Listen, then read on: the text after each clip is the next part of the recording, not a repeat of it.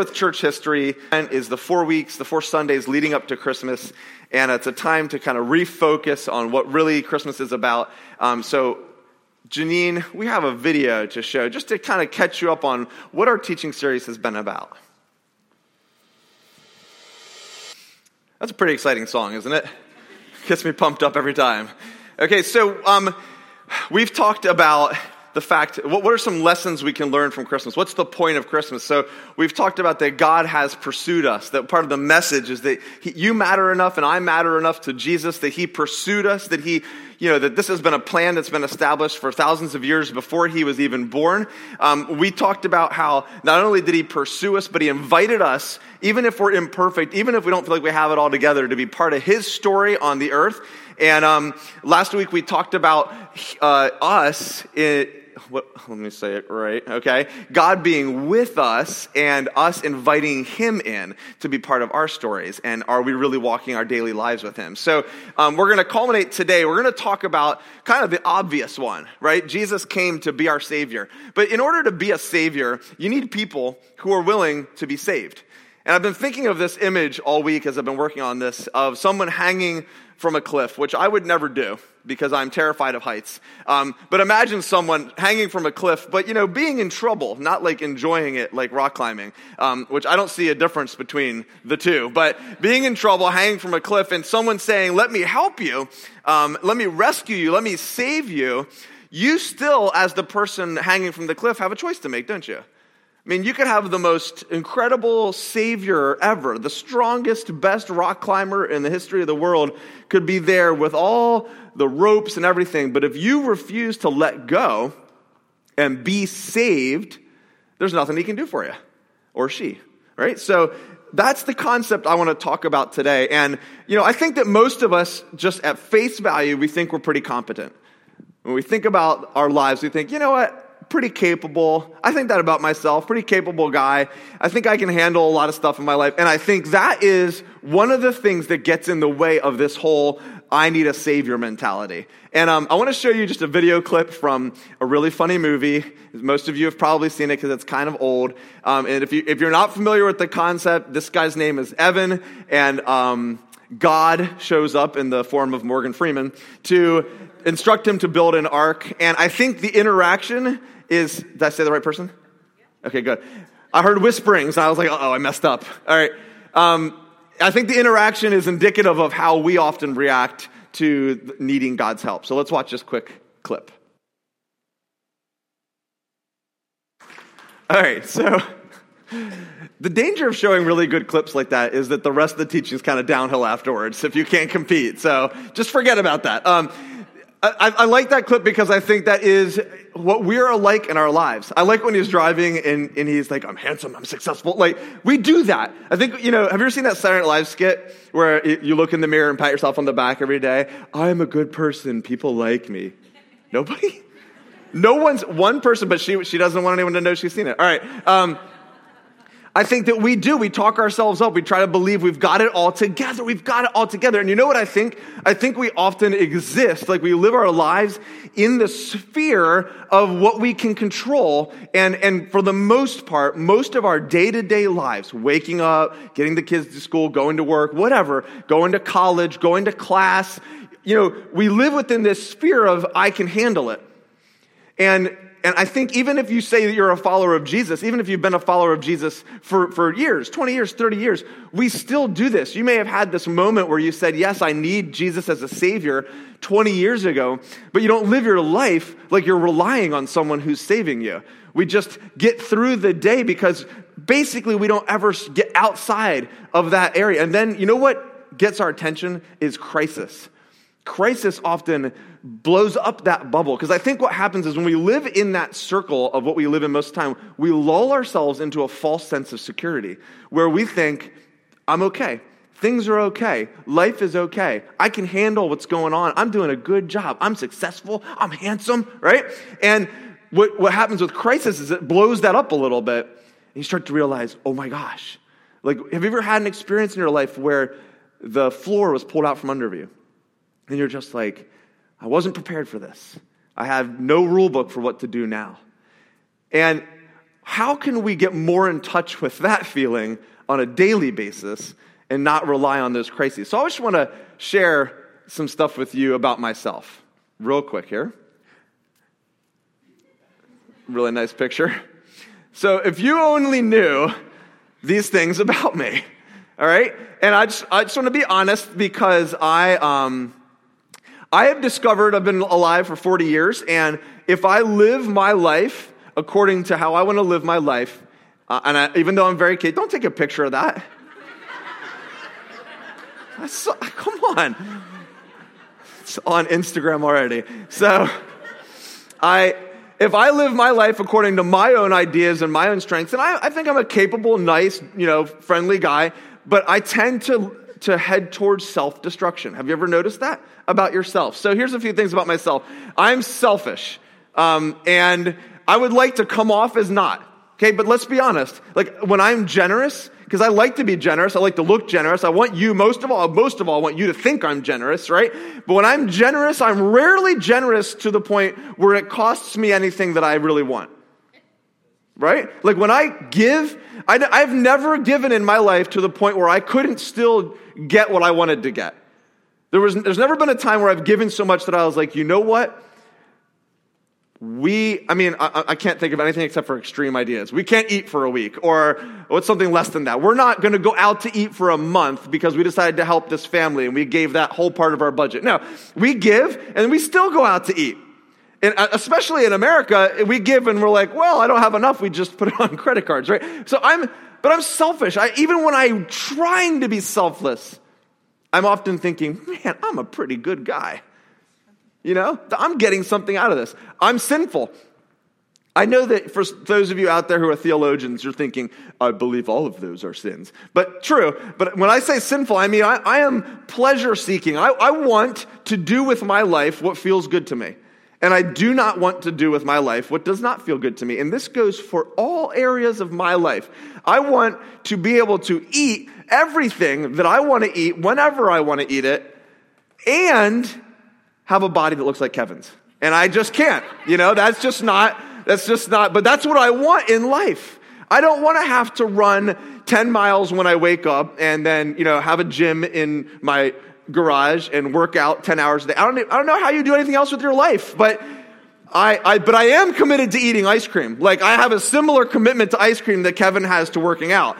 And I think it shows. So, um, I'm, I'm arrogant. I really am. I really think overall I'm doing a pretty darn good job. And just to give you an example, this week I was asked to do a chapel at a little kids' school. And I went, just tiny, tiny, like 30 kids.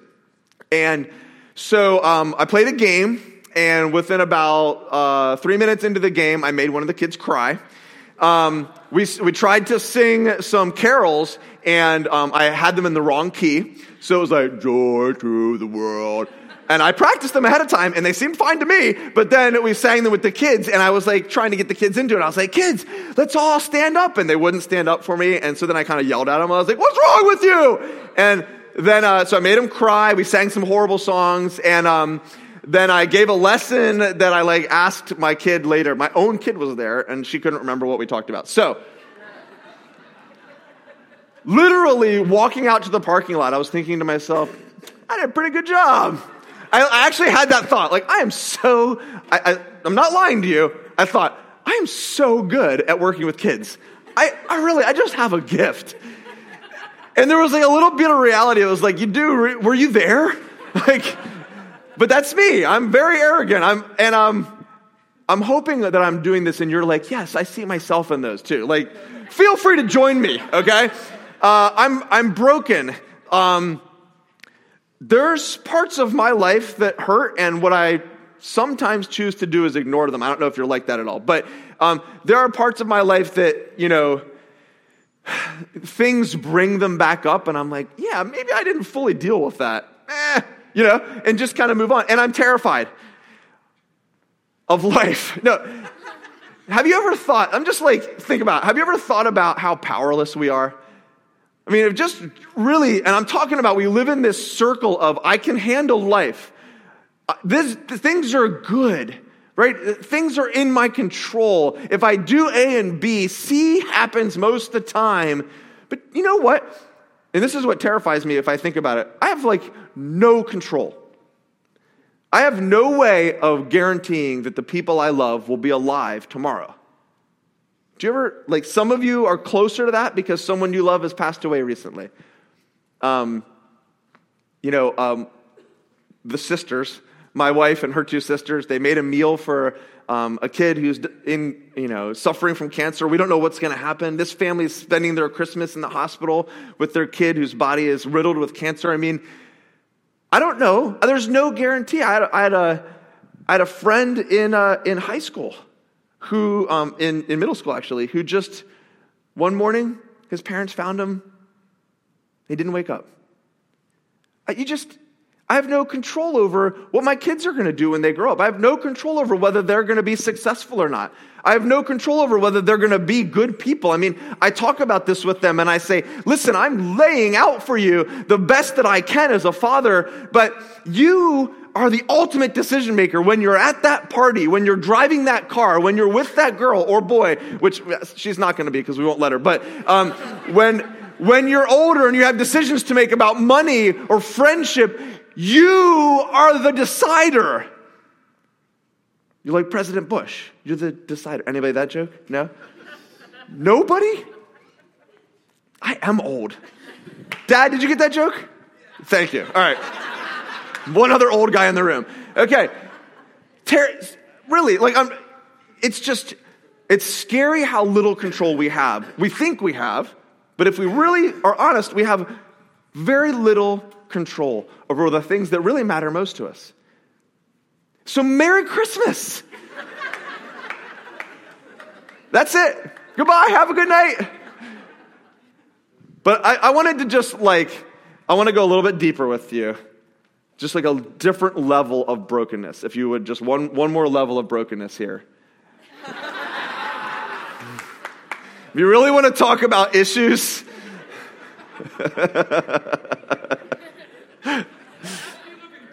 Hey, sit. Yeah, that's, that's Jonathan happy right there. All right, so I'm going to leave that up there for a while. What are you? What are we going to do? All right, honestly, so I, I don't think I've said anything that's untrue, and you're. I know you're with me. Like you're not perfect. You have you have problems in your life.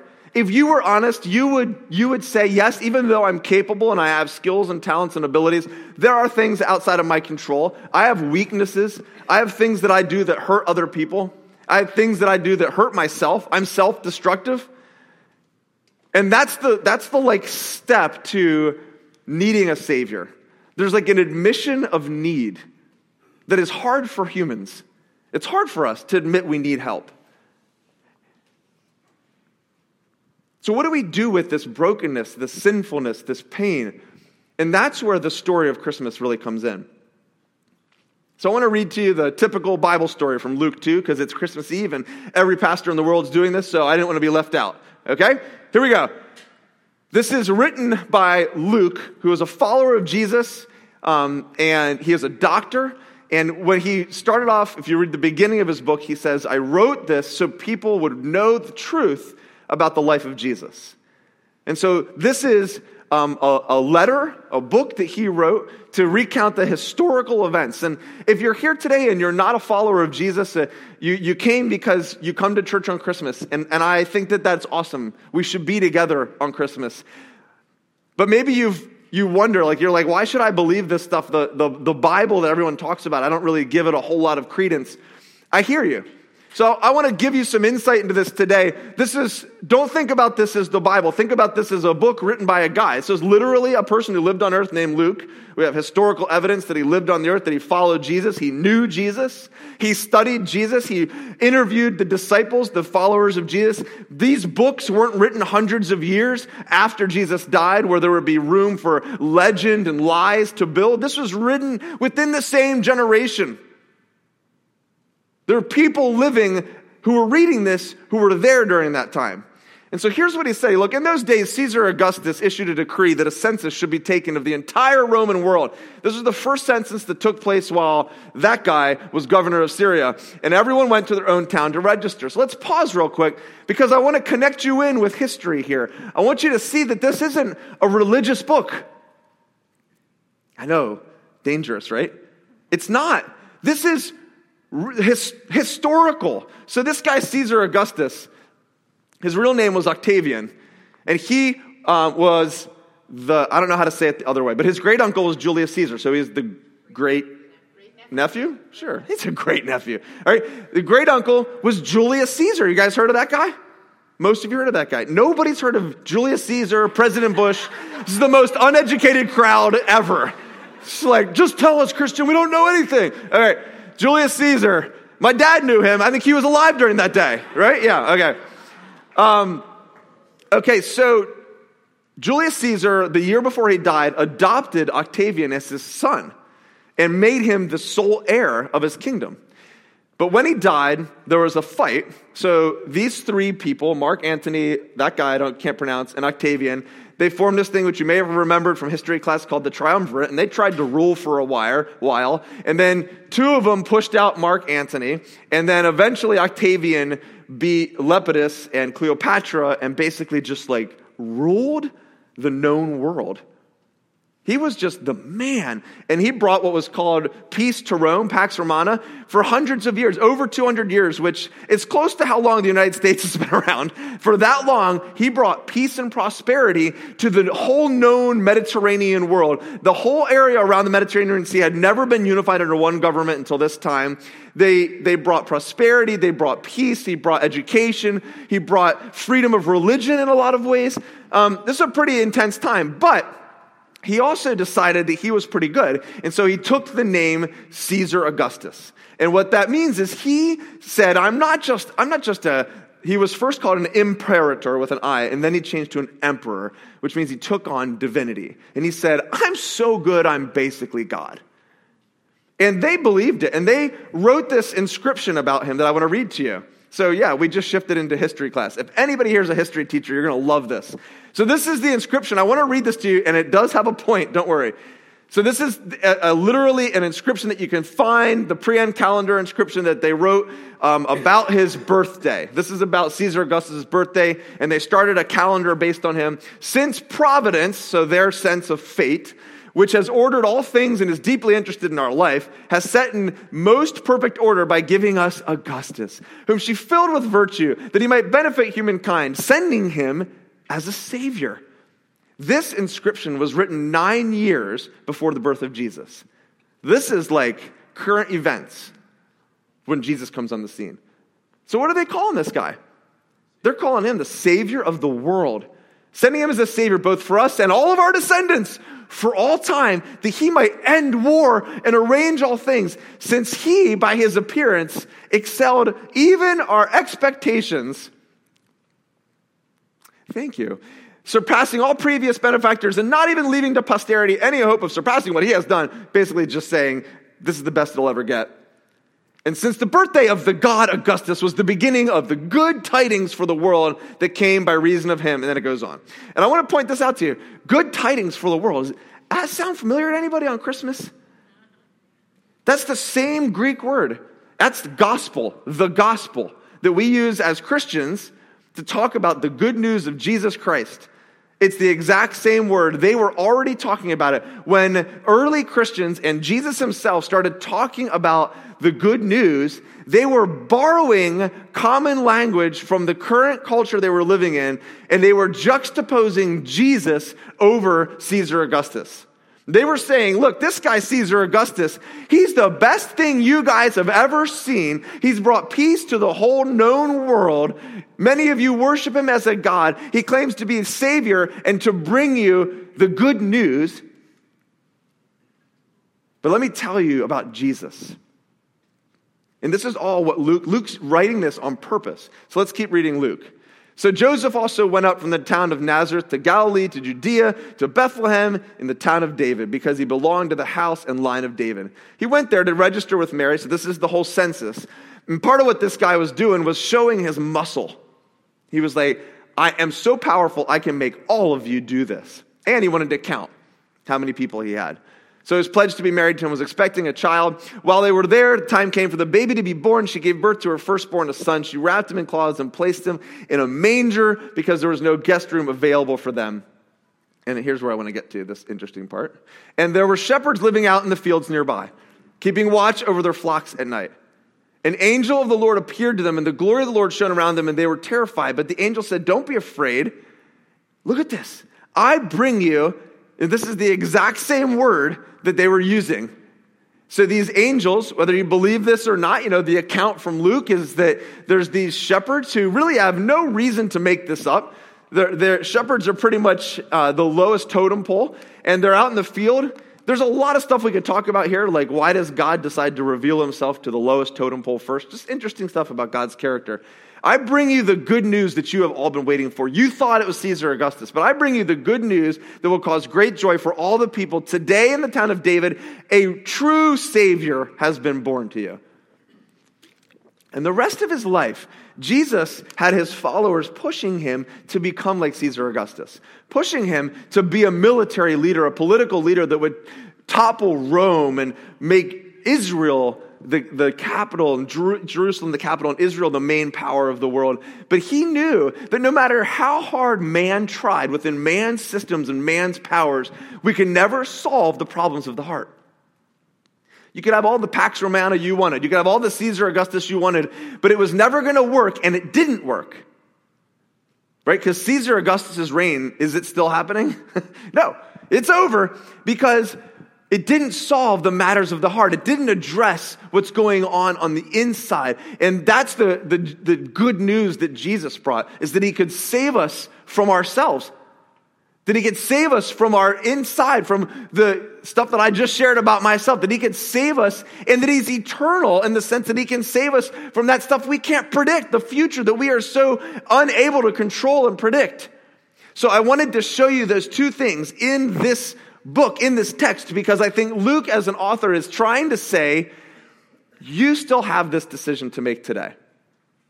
So, who is your Savior? That was a lot of like, textual stuff. So now I'm going to talk about it for a little bit. Who is your Savior? Who is my Savior? We have the same choice to make that Luke was trying to say. You can either rely on man and man's ways, or you can rely on Jesus. You can either rely on yourself, or you can rely on Jesus. Who is your Savior? Who are you looking to? And this is the great gift. If you want to boil it down, we say Christmas. It's Christmas. So what? So what is that Jesus came, right? For unto us a Savior has been born. He came to save us. I want to talk about what that means in the next five minutes. So, first, who is your Savior? There's three questions I want to ask you that can help you define, help you think about who your Savior is. First, who are you holding on to? See, you've got to let go of something before you can hold on to something else. Um, I had Eden at a park recently. Eden's my eight year old daughter, and she was doing that big climbing thing that's like the red ropes that go up to a top. And she was pretty high up climbing, and then a bee came out of nowhere and attacked her. And she is terrified of bees. So she's hanging from this rope and she's screaming bloody murder, you know, and, and I'm not on the rope, so I'm like down on the ground, but I'm under her and I'm telling her, just let go. Because I know that if she lets go, I'll save her.